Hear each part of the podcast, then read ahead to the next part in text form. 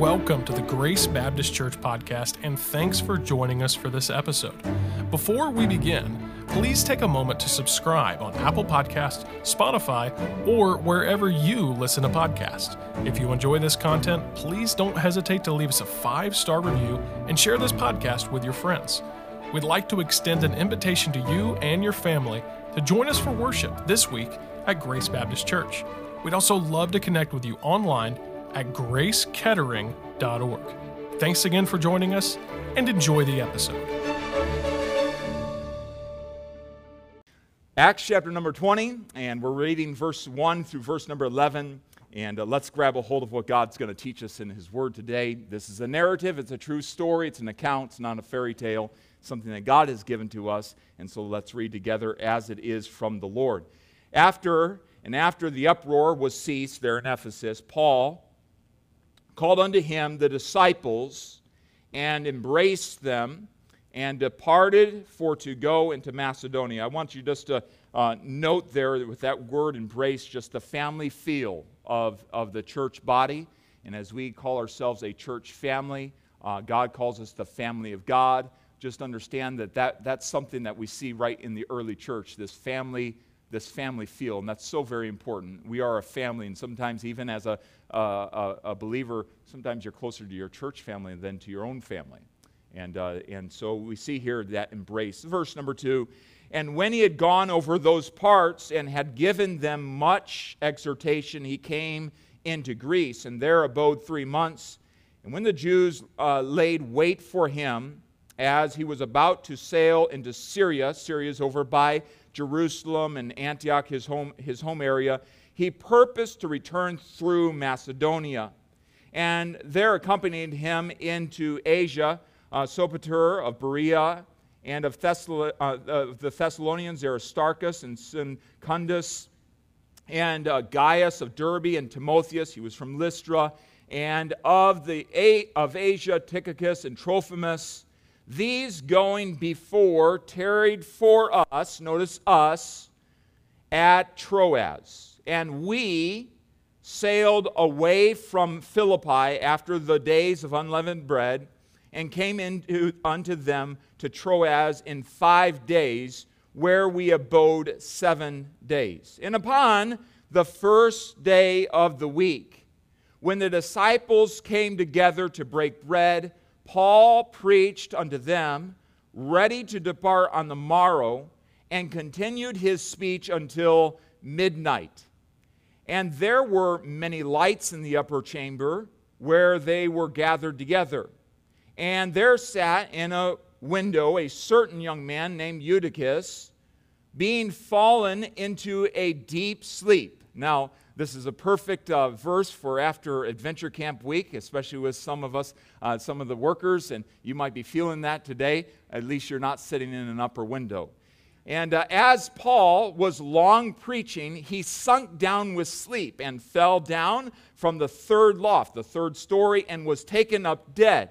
And Paul went down and fell upon or on him, and embracing him said, Trouble not yourselves, for his life is in him. When he therefore was come up again and had broken bread and eaten and talked long while, even till break of day, so he, Paul, departed, and they brought the young man alive and were not a little comforted. As Luke uh, is the master of understatement, and we're not a little comforted. In other words, they were shouting for joy. They were very happy for the life of Eutychus being restored. And so let's pray and ask God's blessing on his word. Father, Again, thank you for this narrative that you've given us. Help us to understand it as it would apply to our times. Help us understand it how it applied in that time. And Lord, we're just grateful for the fact that you're still working through your uh, church and this church family, how you've worked in the past week, and we're grateful for that. Lord, we long for uh, greater things ahead. You said that uh, abiding in you would allow us to see greater works, and greater works than even uh, you saw here while you were walking on earth because of the Holy Spirit's presence in our life. We ask for those greater works. We ask for fruit that remains. We ask for those that receive Christ this week that you would allow us to, uh, to disciple them and encourage them in the faith, and that they would be rooted and built up in Jesus Christ. And so we ask that you would minister to our hearts this morning, and we give you praise for what you'll do in Jesus' name. Amen. And you may be seated. So, uh, Paul is coming out of Ephesus, and uh, it's just been a fantastic time there as uh, the Lord worked there in the city of Ephesus, a pagan city. Uh, he met there just briefly on his second missionary journey as he was going on to uh, Jerusalem, but was not able to sm- spend much time there. Promised to come back, and he beelined it for Ephesus in his third missionary tour. And he gets there and begins to preach the word of the Lord. And it's amazing things that began to happen there in Ephesus as he preached God's word. And we found that Christ's word really works, and it has all power to change lives and to, to direct a, a, a pagan culture towards him. Now, not everyone in the city received Jesus Christ. There was quite an uproar, and those that opposed him, but there were many in the city of different nationalities that joined, uh, joined into God's family by faith in Jesus Christ. In fact, the believers there that, that believed in Christ and allowed Christ to begin changing their lives. Why we don't change our lives to come to Christ, we allow Christ to change our lives, and, and that's evident there. They allowed the word to begin working in their, their hearts, and it changed them so drastically that they began to put off the old man and they burned their curious arts, they burned the, the, the trappings and the habits of the old life, literally burned them uh, even to their own cost. The Bible says it, uh, it was, it was uh, about the amount of $10,000 that they put in a bonfire and just burned because they were making a clean separation from the old life. And so their change began to uh, impact the idol industry. So these believers weren't buying idols anymore. Uh, these these uh, idols of Artemis and, and Diana, they weren't buying those anymore. And it changed the, the, the amount of people that were going up to worship at the temple of, of Diana and the temple of, of Artemis. They weren't going up there and taking part in the pagan practices anymore. And it, and it changed the local officials. The local officials had an affinity towards Paul, and, and they, were, they, um, they were willing to be his friend and willing to stand up for him. So much change happening in the culture there in Ephesus. Just want us to remember the fact that God's word really was changing that culture. As the believers were saying yes to Jesus Christ and allowing them to change their personal lives, God began to change that culture and really grab a hold, uh, grab a hold of that city in a very, very powerful way. And you would think that as, as, as God was doing this, that Paul would stay there and just kind of settle in and, and work the city and continue to minister there. But no, God laid it upon his heart that he would move on and continue the work in other places. There was a church that was formed there in Ephesus and it was beginning to function, and they were beginning to reach out, and the disciples were encouraging other disciples, and Paul was going to move on and do the same in other cities. And so Paul, in this passage of Scripture, after this uproar, basically uh, the, the business sector, the idol, the idol guild, uh, the, uh, the idol union got up mad and caused an uproar in the theater, the 24,000 seat theater right there in the middle of Ephesus. And after the city officials quieted them all down and said, hey, listen, if you're going to have this type of uproar, you need to take it to, uh, to a court of law and you need to deal with it there. Uh, if you have something against Paul, let, him, uh, let it be dealt with in a court of law. And he dismissed the uproar, he dismissed the riot, and they all went home. And Paul says, you know, it's now time that I go on.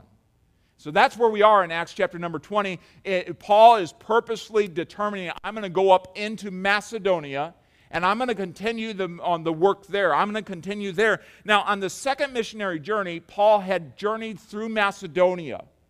And he had, give me that map again, guys, if you would. Uh, he had journeyed through Macedonia, which is up there where Philippi is, Thessalonica and Berea, and so on. He had journeyed up there and he had planted those churches. You Remember Acts chapter 16 in Philippi? He was put in jail.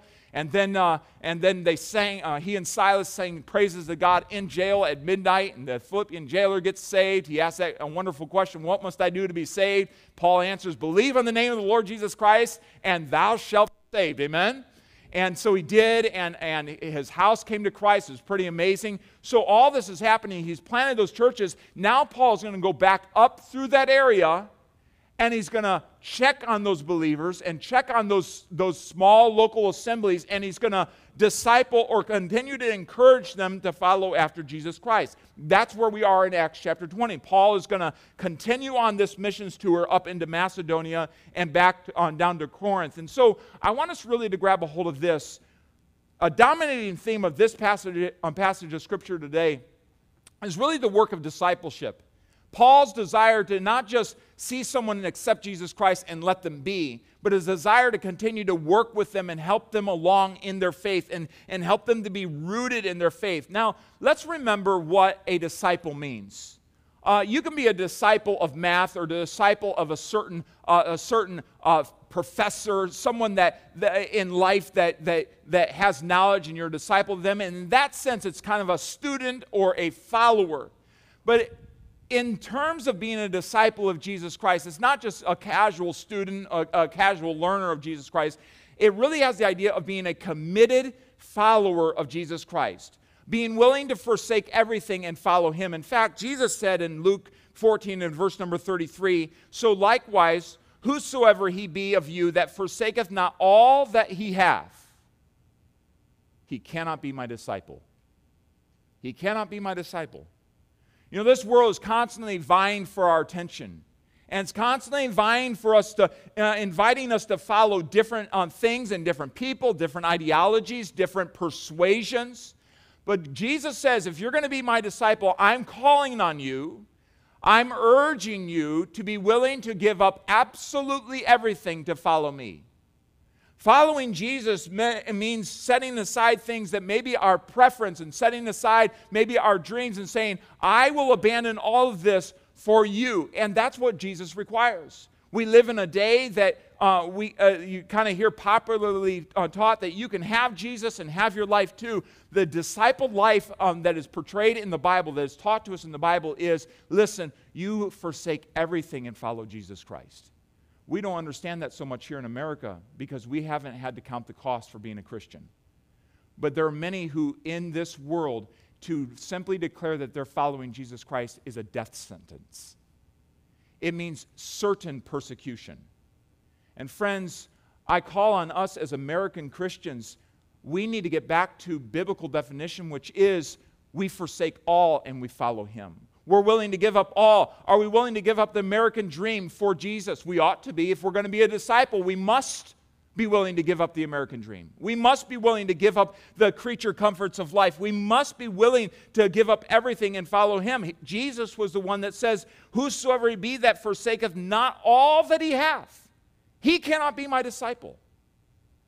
I wonder how many times we throw around the word disciple. Oh, I'm a disciple of Jesus Christ as American Christians, and yet we're not truly disciples when it comes to the Bible because we're not willing to give it up. We're not willing to give up our convenience. We're not willing to give up everything for the Lord Jesus Christ. Now, Paul is going to go back and deal with these new believers. He's going to help them be rooted and grounded. He's going to help them be more like Jesus Christ through the Word. And so I want you to notice, as we learned last time we were together, that Paul had a commitment to discipleship and evangelism, but let's notice and specifically notice his commitment to discipleship. Notice here in verse number two, verse number one and two, he says, Paul called together the disciples unto them, he embraced them, and he departed to Macedonia. Uh, Paul's commitment was, first of all, to the new believers in these different places. He was not just content that he had some salvation numbers, but he was committed to those disciples there. And in verse number one, if you notice the word go, it really has the, the idea of Paul was not just looking for the next place to, to, to hang out, the next thrill uh, the thrill stop. He, he, wasn't just looking for another place to go. Well, I just got to be on my way, so I'm going to I'm gonna go to the, uh, up into Macedonia. He wasn't just looking for somewhere to go. The idea of the word go is he intended to go there for a purpose. And so Paul was seeking out uh, uh, to go up into Macedonia on purpose to fulfill a mission. And as I've already mentioned, he planted those churches up there. There was new believers up there that needed to be grounded in the faith. And so Paul was going up there for a purpose. May I remind us, Matthew 28 and verse number 19 says, Go ye therefore and teach all nations. Go ye therefore and teach all nations. The word go means to arise and get up out of your place and go to another place. But that word teach has the idea to make disciples.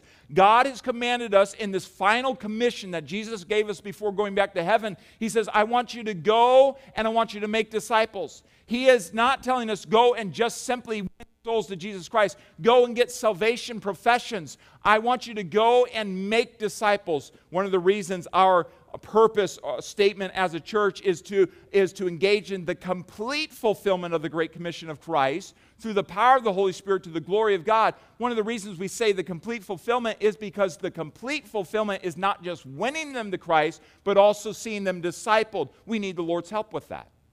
There's new believers right here in this auditorium. You need, you need to go further in your faith, and I encourage you in that matter. You need to allow discipleship to happen. You need to allow others that are further on in the faith to impart into you the wonderful truths and the doctrines of the Word of God so that you may be grounded. But we also have a duty to you as new believers or believers that still need to be taught we have a duty to teach you the Word of God. Some of that happens here through the pulpit ministry, but it also happens in the life of the church as we are together and studying the Word of God together and going on one on one discipleship and so on. Go ye therefore and teach, make disciples. Now, I want us to realize something. Paul personally was a disciple.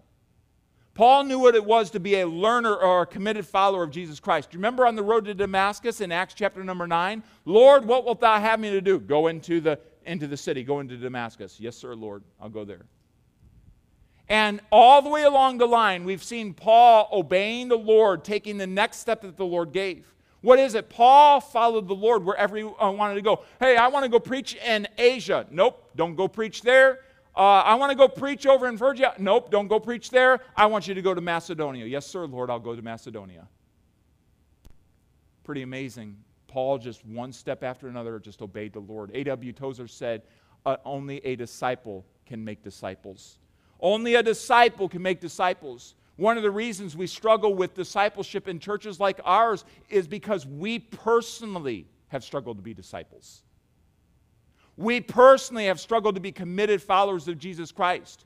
Friends, let me just make it really bottom shelf for us, myself included anytime that we say no to Jesus and the prompting of the Holy Spirit, we are not being a disciple. A disciple is a committed follower of Jesus Christ. A committed follower of Jesus Christ says, Yes, sir. Yes, sir. Whatever you say, Lord, whatever you want of me, I will do. Paul had a pattern of not just preaching the gospel, but wanting to disciple people and help them be the disciple that he longed to be. He longed to know Christ, that I may know him in the power of his resurrection. He longed to know Christ deeply and intimately as a disciple, and that was his pattern. I want to help others. He didn't just win them and leave them, he wanted to help them and nourish them in the faith. We find in Galatians, uh, uh, and Galatia was just not far from Ephesus. We find in uh, the book of Galatians that Paul says, My little children, of whom I travail in birth until Christ be formed in you.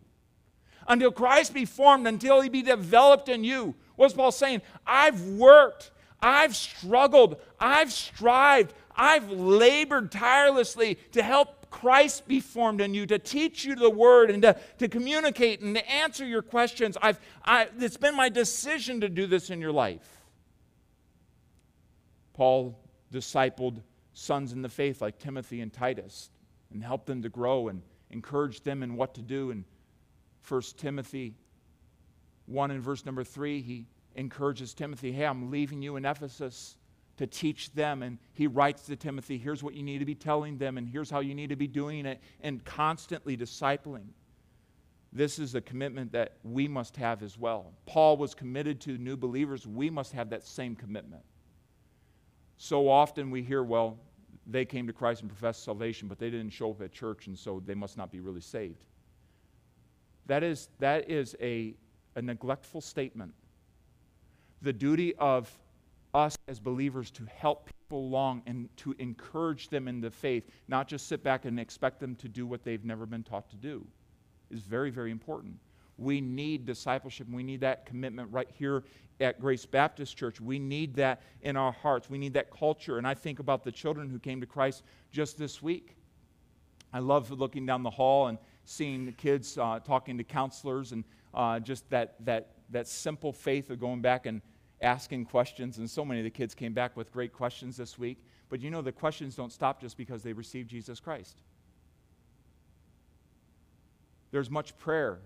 Uh, I am incredibly grateful for you that, that um, prayed earnestly throughout the week, and especially you that were on the prayer band throughout the week and just uh, taking prayer requests and taking them to the throne of God. We need to continue to pray for every one of the children that receive Jesus Christ. Why? We need to be committed to those children. And I'm thankful for every one of you that work in children's ministry here at the church. Just remember, we need to be like Paul and be committed to them. It's not just enough to, to have a piece of paper that says they received Christ on such and such a day. We need to be committed to them and committed all the way through. And how many times have you met a person that says, Well, way back some, uh, some years ago, I got saved in, in, a, in a VBS and I got saved as a child, and they, they weren't brought along. And certainly there's personal choice on, on that matter, but how we need to be committed and praying, investing in them, and seeking to help them. And really, much of what happens on Wednesday night here, both in the children and in the teen ministry, is nothing more than the work of discipleship. What is writing out verses? Nothing more than the work of discipleship. We want to do that in the children. We also want that to be happening in our, uh, in our adults. And there has to be that culture of discipleship, that commitment to new believers. And we pray for God's help in that matter. And frankly, as a church, we need to take step, uh, steps forward in this matter. And I uh, trust that you'll pray that the Lord will help us in that way. So Paul was committed to the new believers, but there was a, a, a, there was a further commitment as he went along. I want you to notice as he went up into Macedonia, what did he do? There was a commitment to God's word as well. There was a commitment to God's word. And what does this have to do with discipleship? Jesus said it best when he said, If ye continue in my word, then are ye my disciples indeed. You cannot have true discipleship without a commitment to the word of God. You cannot have true discipleship without there being a constant diet of the Word of God. And so notice in verse number two, he said, and when he went over those parts, what, what is those parts? Those cities that he had already planted churches in, when he went over those parts and had given them much exhortation. He had given them much exhortation. He came into Greece, and that's down getting closer to, uh, to Corinth and Achaia. So he, he had gone over those parts. He had thoroughly went back to those, those churches that had been planted, and he, he along the way, there's special meetings that are going on. Not all the meetings happened on Sunday, no doubt, but he's going along and he's giving special meetings. And, and the idea of given is that he's exhorting earnestly and expecting a response. He wasn't just teaching them and giving them knowledge for knowledge's sake. That's what happens inside of a classroom. Paul was preaching the Word of God and he was exhorting and encouraging with the Word of God and expecting that there would be a response to the Word. What does James tell us? Don't be hearers of the words only, but be doers of the Word. The doer is the one that's blessed in his deed. The hearer, the one that just hears the Word and, and doesn't do anything about it, he's deceived. God wants us to be a doer of the word, and true discipleship comes down to when we respond to the word and we say yes to Jesus. And, and that's what Paul's doing. He's not just, just throwing out facts, he's, he's giving them truth and expecting that they would respond even in discipleship, as you would go through uh, continue discipleship here, and you go through those 14 lessons, and you, you learn of the doctrine of the deity of Jesus Christ, and you learn of the Holy Spirit, and you learn of the local church, and you learn about uh, what God expects in our finances and how He wants us to order those things, and you learn about your part in serving in the local church. God expects a response. He doesn't want us just to learn, well, I know that. How many times, as individuals, have we heard things from God's word but not, uh, have not responded to it? Paul is preaching and teaching and encouraging, expecting a response, wanting to help them take the next step, take the next right step. So, Paul didn't just give them words of men, he didn't just give them the traditions of men. We always did this back in Jerusalem, so this is what you ought to do. No, he exhorted them with the word of God. I want you to turn over to 1 Thessalonians 2 and verse number 7 with me. Why don't you turn over there and I want to keep you engaged this morning. 1 Thessalonians 2 and verse number 7. Are you all with me? All right, one is with me. I'm very aware I'm preaching after adventure camp, okay? And, uh, and I, I feel that this morning. So are you all with me still? Okay, thank you. And help me out this morning. 1 Thessalonians 2 and verse number 7. Now remember, Thessalonians or Thessalonica is up in Macedonia. So he's writing to these believers up there and he's giving an account. I love when you're able to piece the New Testament together. And so, what's happening up there in, uh, in this missions journey, Paul is writing to these people. And so, I want us to catch the, the, the flavor and the feel of, this, of these verses. Sec, our 1 Thessalonians 2 and verse 7. But we were gentle among you, even as a nurse cherisheth her children. I like the sound of that.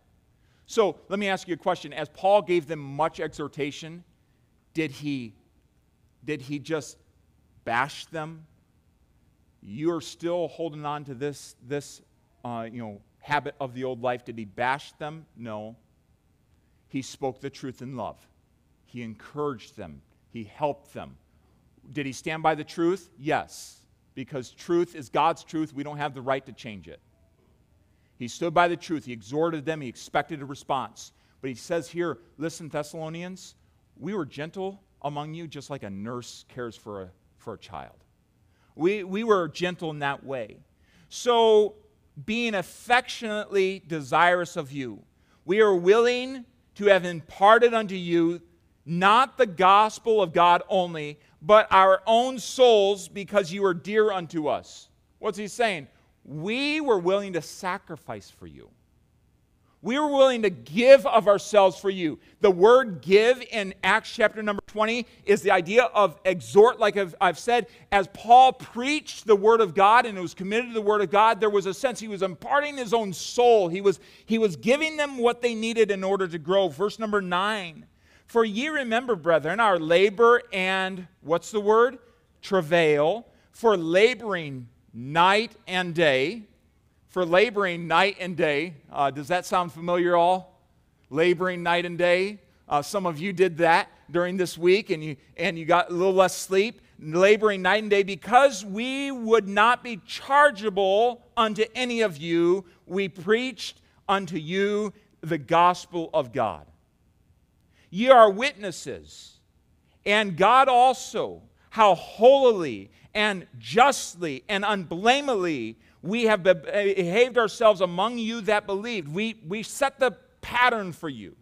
We showed you how you ought to walk. We lived a life that pleased God. We lived as disciples among you. And as you know, verse 11, how we exhorted and comforted and charged every one of you as a father doth his children, that ye would walk worthy of God, who hath called you unto his kingdom and glory. For this cause also thank we God without ceasing, because when ye received the word of God, which ye heard of us, he received it not as the word of men, but as it is in truth the word of God, which effectually worketh in you that believe. So Paul's relaying this account of going back up there, and he's saying, Listen, we worked with you really gently. We exhorted you. We encouraged you. We treated you like our children. We loved on you. We told you the Word of God. And you received it. Boy, I just thank God about this. You received it not as a word of man, you received it as the very words of God, and you allowed it to change your life. Wow. That's what Paul was after. And this is the work of discipleship through the life of the Apostle Paul and those that were with him. The goal of discipleship is Christ likeness. The goal of discipleship is Christ likeness. Say that out loud with me. The goal of discipleship is Christ likeness. One more time, louder. The goal of discipleship is Christ likeness. And that can only happen by use of the Word of God. This is the incarnate Word. In the beginning was the Word, and the Word was with God, and the Word was God. There is no way to be Christ like without a steady diet of the Word of God, without the preaching of the Word of God, without the meditating of the Word of God and the memorizing of the Word of God and allowing it to change our lives. So, Paul says when he was in Troas in Macedonia, writing to the Corinthians, 2 uh, Corinthians 3:18, but we all with open face behold as in a glass the glory of the Lord are changed into the same image from glory to glory, even as by the Spirit God. What's he saying? As you look into the Word of God and as you see uh, what Jesus is and who he is and how he acts and responds and thinks, it changes you. It changes you. You're changed by the Spirit of God. What a great thing. Paul was committed to new believers, but he brought the Word of God to them.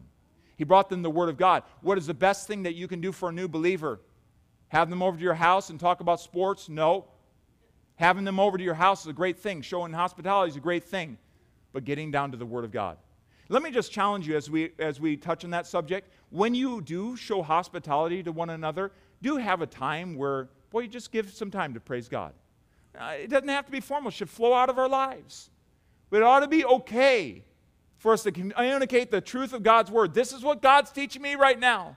And I praise Him for it. And let's praise Him together before we eat. And, and, and bring God into every part of every gathering. And we, uh, that's not legalism right there. That's what ought to flow out of Christian lives. I want you to notice in Acts chapter number 11, Barnabas discipled the new believers in Antioch, so much so that they became known as little Christs. Chapter 11 and verse 23 who, when he came, he had seen the grace of God and was glad, and he exhorted, just like Paul did, them all, that with purpose of heart they would cleave unto the Lord. There's a perfect discipleship verse. Verse number 26 the disciples were called Christians first in Antioch. So Barnabas' ministry to exhort them, so help them change to become more like Christ that the culture, the culture dubbed them as Christians first there, and Christian simply means little Christ. They looked at, oh, look at all those little Christians that, that are going about, and, and that was the work of discipleship through the commitment to the Word of God, giving them the Word, exhorting them with the Word. Oh, how we need to remember that true discipleship must have the Word of God, must have a steady diet of the Word of God. And that's why it's so important, even as if you're a new believer here today, that you would give yourself uh, to allowing yourself to go through the, the discipleship here at Grace Baptist, to continue and allowing the Word of God to affect your life, and being in the services and allowing the Word of God to affect, affect your life, and being in the Word and reading it personally, how important the Word of God is. Notice in verse number four that Paul goes on and he, notice, uh, he notes for us that there's some guys that are going to be accompanying him on this, this missions tour up in this area. And he has the company of disciples here. They were with Paul. Notice in verse number four, and they're accompanying him into Asia, Sopater, and we read through those names. There are seven different guys that accompanied him. Now that's very interesting that, that the Lord would want us to know about these seven men by name and where they, um, they came from. God doesn't do anything by accident. We believe the Bible. We believe it is the infallible Word of God. We believe it from cover to cover. We believe everything inside of it. And as He writes this down for us, we know that the Lord has a, a specific purpose in giving us this account. And so we have these disciples that were traveling, traveling along with the Apostle Paul on this missions tour. And they're going from city to city with him. And as they do, I want us just to notice where they all came from because these are the fruit of Paul's labor and these are the fruit of Paul's discipleship ministry. As they as they labored along with it, it just didn't happen overnight that these guys decided, you know what, I'm going to take a I'm to take a journey with the apostle Paul. I'm going to set aside my my schedule, I'm going to set aside my work, I'm going to go with the apostle Paul and I'm going to journey with him. This didn't happen overnight. This happened on purpose as Paul discipled them. Show, uh, show the map here for a moment of the, where the guys came from. And if you can see that, uh, where these guys came from, some up in Macedonia, Thessalonica, Berea. The Bereans were um, great students of the Word of God. We have down over in Asia, over by Antioch there that Gaius, uh, uh, uh, not Gaius, but uh, Tychicus and Trophimus come, um, come from, Gaius and Timotheus over there in, in the area of Iconium and Lystra and so on. So these guys are fruit of Paul's labor. And they're now journeying with them. I want to say that, that, that preachers and Christian ministers do not necessarily come from magical Bible colleges somewhere in other states that produce, produce preachers for churches like ours. It happens they're grown up in church. One of the reasons I believe in Bible colleges that are based in local churches because that's exactly the New Testament pattern. If there's going to be a, a, place of training, it's happening inside the local church, not a parachurch organization that somehow is a preacher factory but a, a place where they're being raised up in the local church. And friends, right here, that's, God is doing that. I think of our own brother Grant, who's expressed his call on call to preach. I think of brother Caleb. I think of the guys that God's allowed us um, be here as interns. It is in the local church that it is um, that preachers are being raised up. And so in all these different local churches, not necessarily 30 years old. These were young local churches that out of them were coming these disciples now that were traveling around with the Apostle Paul. And God thinks so much of it that he lists them out by name and where they're from. I think that's pretty important. And I think that we need to pray earnestly that out of our teen group and out of our children's group that God will continue to raise up preachers and evangelists and missionaries that will go to the field. We cannot lose a generation. We must seek the Lord for this. And it all happens by discipleship. Why is it so important that we do an adventure camp? Why is it so important that we have children's and teens ministry and, and then we're driving them into the Word of God? Why is that so important? This is how, this is how it happens. Uh, Timothy, Timotheus, was a young man in a small local church that had been planted by Paul, and he grew up how? Just by Paul's constant effort there? No. Paul came back and found him there. He was being discipled and raised up as Paul influenced that church. They were discipling one another. It's such a grand and glorious thing that I see here. This was the practice of Paul, is to encourage the discipleship and encourage uh, those uh, uh, that were going on in the faith or had believed in Jesus Christ and to carry them along with him. He did this with Timothy, he did it with Titus, and here he's doing it with these seven different men. And you know what was the practice of the Lord Jesus Christ? In Matthew, uh, Mark 16, verse number 20, the Bible says that he worked with his disciples, he worked with him. He sent them on journeys, but he worked with them. And that's still the practice of the Holy Spirit today. Aren't you thankful for the end of Matthew 28 and verse number 20? And lo, I am with you always, even unto the end of the age. He is still working with us. And you know, the Holy Spirit's the greatest discipler. Praise the Lord for that. I'm grateful for the presence of the Holy Spirit. Now, I have a question for us all, and especially for the dads here today. Paul here has seven guys that are with him, that accompanied him in the ministry. Seven guys. And my question to us today is who is with you? Who is with you? If you on your sheet of paper there could write down a few names, who is with you? Who is your disciple? Who are the names that you're carrying around in your Christian journey, that you're leading in the Christian journey, that, that you're sharing your personal walk of faith with? Who are the people in your life that are accompanying you on your journey towards Jesus Christ and in your service um, with Him? Is it your children, dads? It ought to be. That's my prayer. Even as I as I looked at this, I just I found conviction even with that thought. Who's with me? I want my kids with me. Are you with me, dads? Are you still here today? You leave me all up here alone? Are they with you? Paul had these seven guys with them. Uh, statistics say that when a dad comes to Christ first, 93% of the family will follow. 90, uh, 93% uh, of families will follow when their dad is, is first. Mom, it comes way down to about 17%. And if the children are the first to receive Christ in the family, it's about 3.5% of the rest of the family that comes along. And friends, that statistic right there ought to cause you to pray fervently for the children that came to Christ this week. Because we need to get we need to see the Lord work a wonderful work in their families and especially their dads. Dads, don't think your, your role in the home is minuscule. The reason that we're seeing what we're seeing in America, the, the fabric of our society pulled apart, is because of the fatherlessness and the absent dads, the absentee, passive dads. And a lot of that, we, we've seen that played out on the, the movie screens for years. Just, uh, you know, ridicule the dad, push him down, you know, don't be involved, just stand back, friends, how you need to take the charge and you need to stand up. Who is with you, Dad? Who is with you? Are your children with you? Well, they're grown and gone. Are you still seeking to disciple them? I asked a moment ago, do you ever stop being a father? No. The work of discipleship goes on. Well, they don't always listen to me. Well, neither did the disciples always listen to Jesus but the work still goes on. You seek that. Well, I didn't always do everything right. Who has? Don't let Satan beat you up like that. Are you doing right today by the grace of God? Continue to seek to disciple them. Who is with you? The Bible tells us in Deuteronomy 6 and verse 7 that it's a dad's responsibility to teach the Word of God to his family.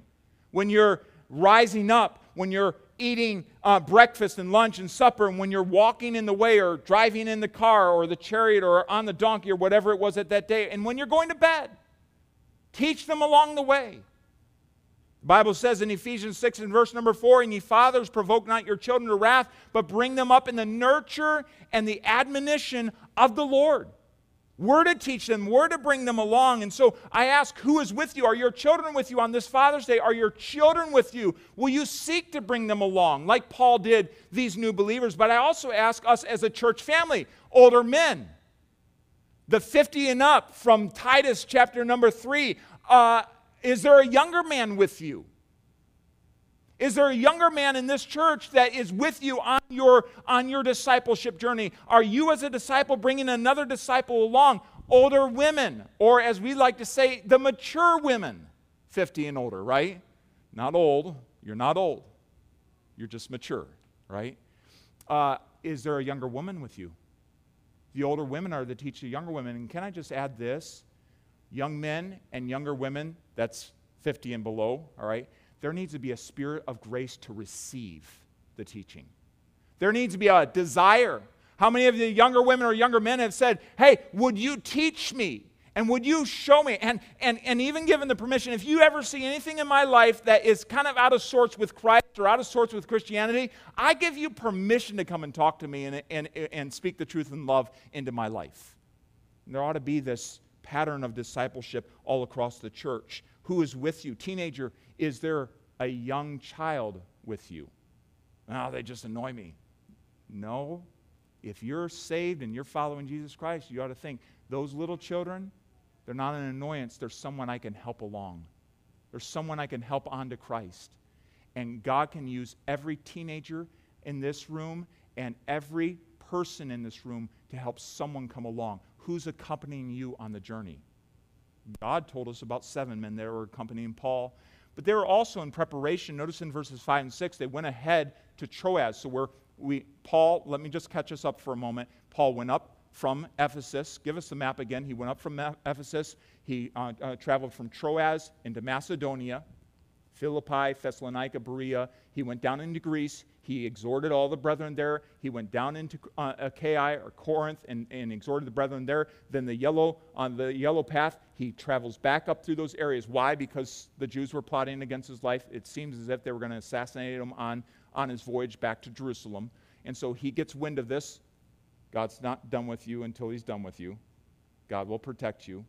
And he did, Paul. So he gets wind of this. He travels back up through that and he goes up to Philippi. He hangs out there for a little bit and sends these seven men across and on a 150 mile journey uh, by boat down into Troas. And they wait there for the Apostle Paul. What's going on? These men were traveling along. Some of it, they were doing front work for the Apostle Paul, but also, just like this week, uh, you have children stand up and need to be counseled. Did Paul do all the counseling? Did Paul do, uh, answer all the questions? No. There were people that were uh, seeking to help out and be alongside and answer questions. This is how you're, uh, you can be saved. And they were working with the Apostle Paul in the ministry. And so they're over there in Troas waiting for the Apostle Paul. And I, I just understand this that they made the personal choice we're going to go there, we're going to take this assignment from the Apostle Paul. And much of discipleship and growing and preparing for greater usefulness in the ministry of the Lord Jesus Christ is by taking on responsibility. Uh, there is so much more that can be that can be caught than taught sometimes. And these guys were in on the job training. They were working with the Apostle Paul, going on an assignment. This was a part of their, their preparation. I think of Joshua um, ministering to Moses, and, and we often find that term with Joshua that he was Moses' minister. What did he do? He just kind of tagged along and served alongside of Moses. And when the time was right, God put him into that place. And when the time was right, God magnified him before the children of Israel, and he became the leader of the children of Israel. But where did he learn all that? by tagging along with Moses. Paul told Timothy in 2 Timothy 3 and verse number 10, But thou hast fully known my doctrine, manner of life, purpose, faith, long suffering, charity, patience. Where did he learn that? Along this journey and other journeys. Second, Timothy 3 and verse 14, he tells Timothy, But continue thou in the things which thou hast learned. Paul told the Philippian believers, Those things which you have both learned and received and heard and seen in me, do. What was a part of their training? He had trained them. He allowed them a company, and now he's sending them out on a mission. Hey, go over to Troas, uh, work with the people there, scout out the land, see what God's doing over there, answer questions, be a part of the, um, the church there, and I will come in time. And really, I find this, this question to be quite relevant today. Are you willing to be prepared for greater usefulness in the Lord's ministry?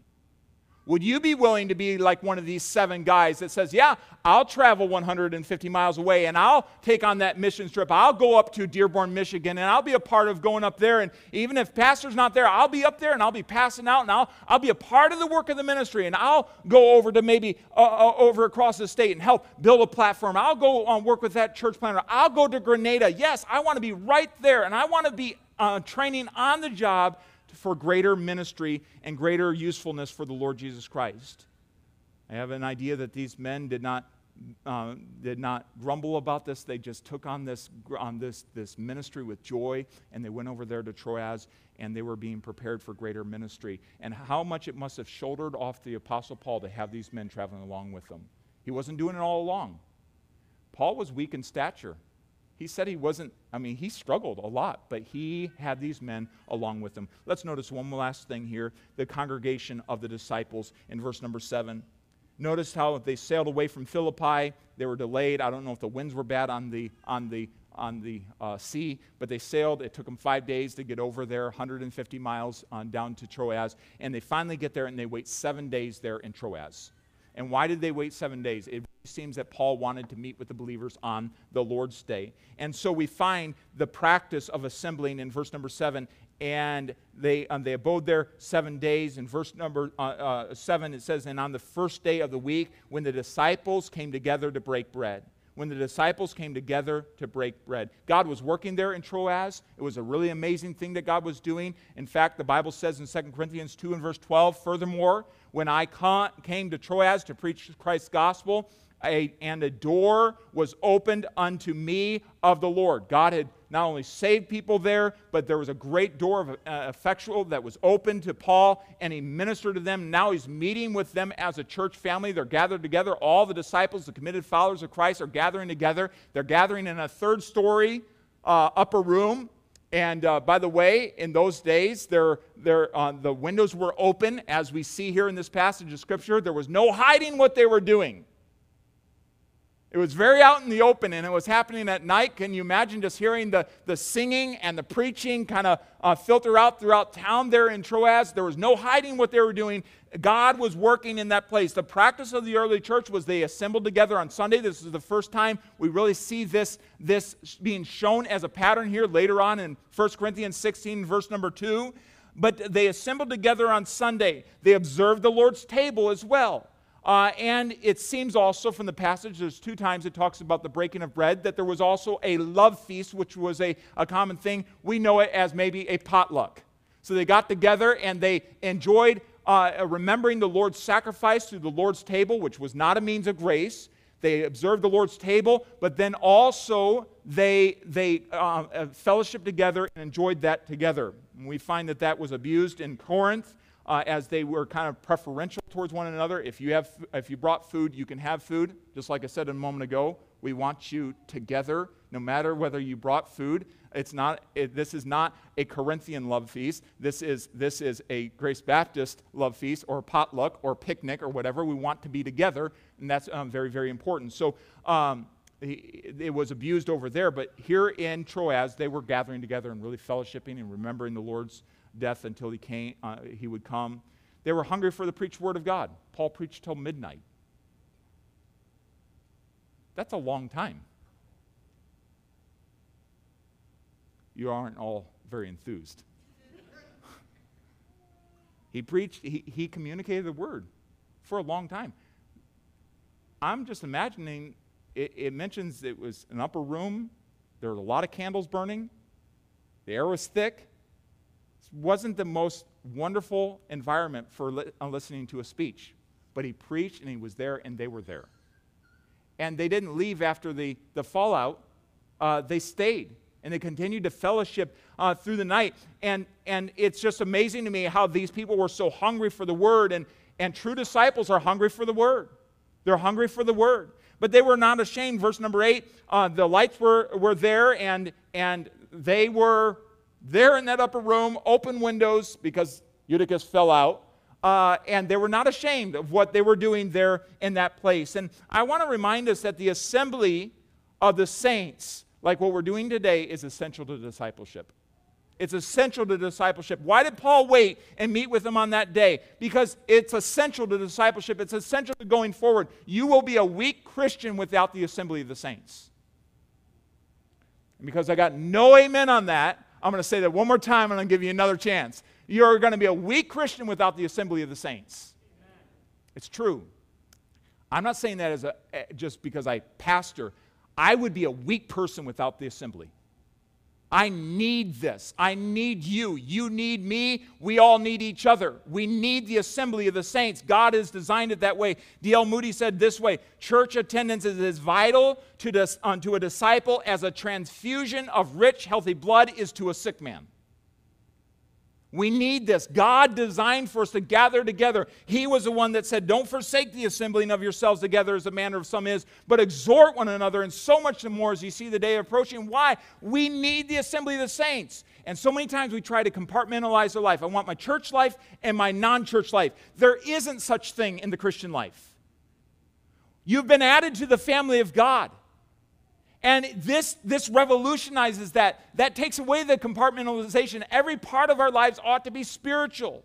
Does it mean we always do things with our church family? We never do anything with our family? No, I'm not saying that. But don't compartmentalize your life.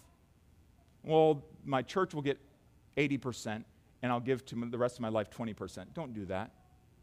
This is your life. The body of Christ is your life. You're part of the body of Christ. You're a very privileged person praise the Lord for the body of Christ, and we get to be together. And, and the early church, Acts 2 and verse 46, they continued daily with one accord. And they went, did from house to house. They, they couldn't get enough of each other, and they were together, and they're praising God and having favor with all the people. And the Lord added to them such as should be saved daily. People say, I can worship God without going to church. It is true. You can, you can worship God and worship is not just music. You can worship God and not be inside of a, a, a church meeting. That is true. But you cannot worship God and not love what God loves.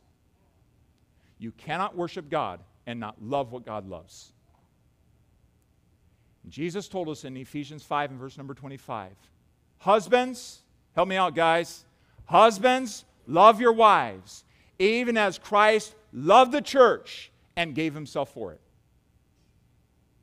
I'll go a little bit further to say you cannot be a true disciple and despise the church and despise the assembly of the saints. This, what we are doing right now, is something that Christ gave himself for. He made possible for us. And to not love the gathering of the saints is not to worship Christ. He designed this. And so there was a pattern of assembly there, but there's also power in the assembly. And I'm just going to touch on this. It's pretty amazing. A guy falls out, the air was thick. This is just really practical, um, practical part of life. He falls out, he falls asleep. We've all fallen asleep in a service before, right? We've all had someone nudge us like this.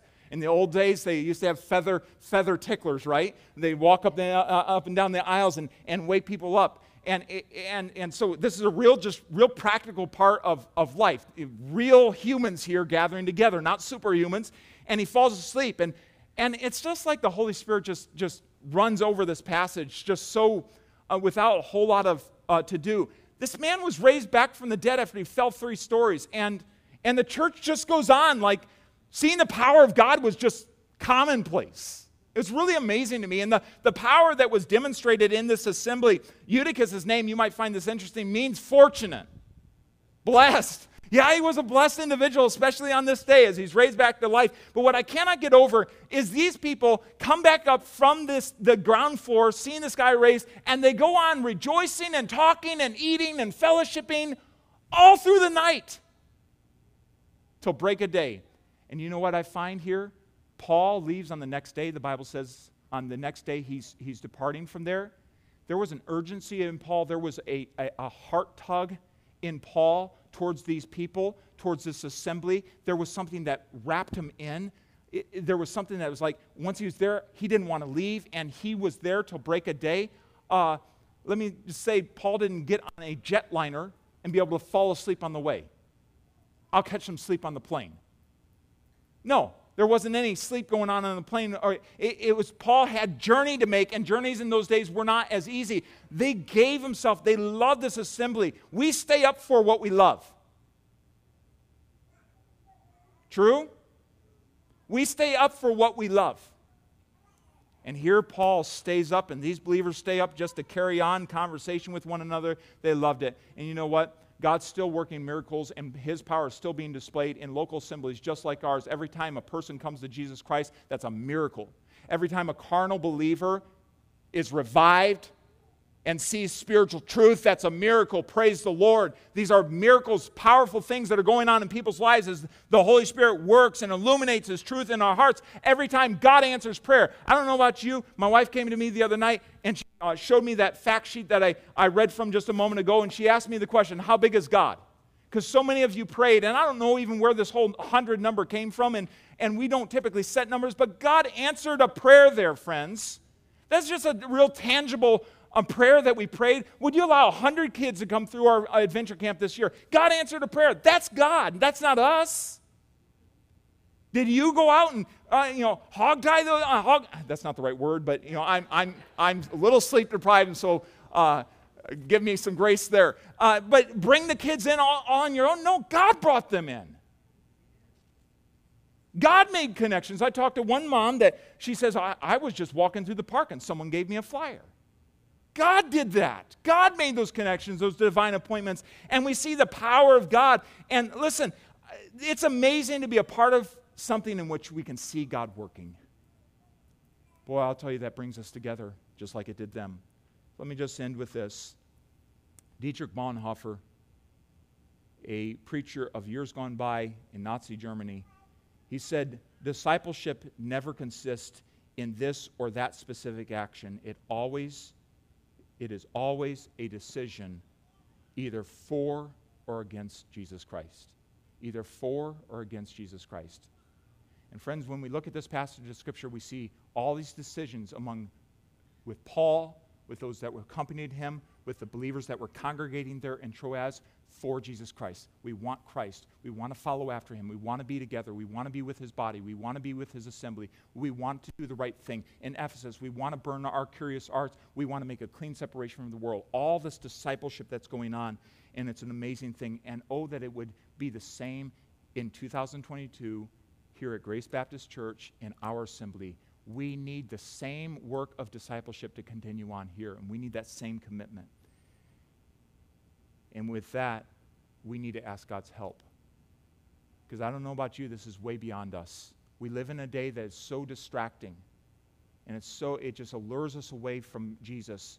But I want to be I want to be a preacher, I want to be a person, I want to be a dad that is constantly making decisions for Jesus Christ. Yes. Yes. Yes. Not no, not another time, but yes. So let's just ask God before we leave today Will we all just bow across this auditorium? And I don't know about you, I, I think every one of us needs to, to seek the Lord in that way. And so, I, I, again, just ask if you're physically able, why don't we just find our knees or sit there in our seat and seek the Lord in this way? Lord, I want to be a disciple like I've seen in the lives of Paul and those seven and those believers that met together all through the night there in Troas. I want to be a disciple. Lord, I say yes to you. There may be something, friend, that you've been really struggling with between you and the Lord. Maybe it's an old sin habit. Maybe it's a habit of your old life before you came to Jesus Christ. And you've told yourself, I can't get past this. There's no way. And Jesus keeps on prompting you and saying, Yes, I'll help you. Yes, I'll help you. And you simply need to say yes to Him and stop saying no. Friend, that's discipleship. That's the disciple pathway. I will obey.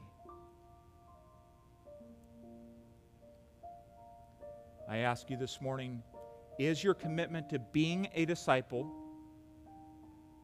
as well as making disciples, something that can be seen and witnessed. In Paul's life, we see that he was a disciple. We can also see that he made disciples by bringing others along and encouraging them with the word. Thank you for listening to this podcast. To learn more about Grace Baptist or how to have eternal life, visit gracekettering.org. And remember, you are always welcome at Grace Baptist Church.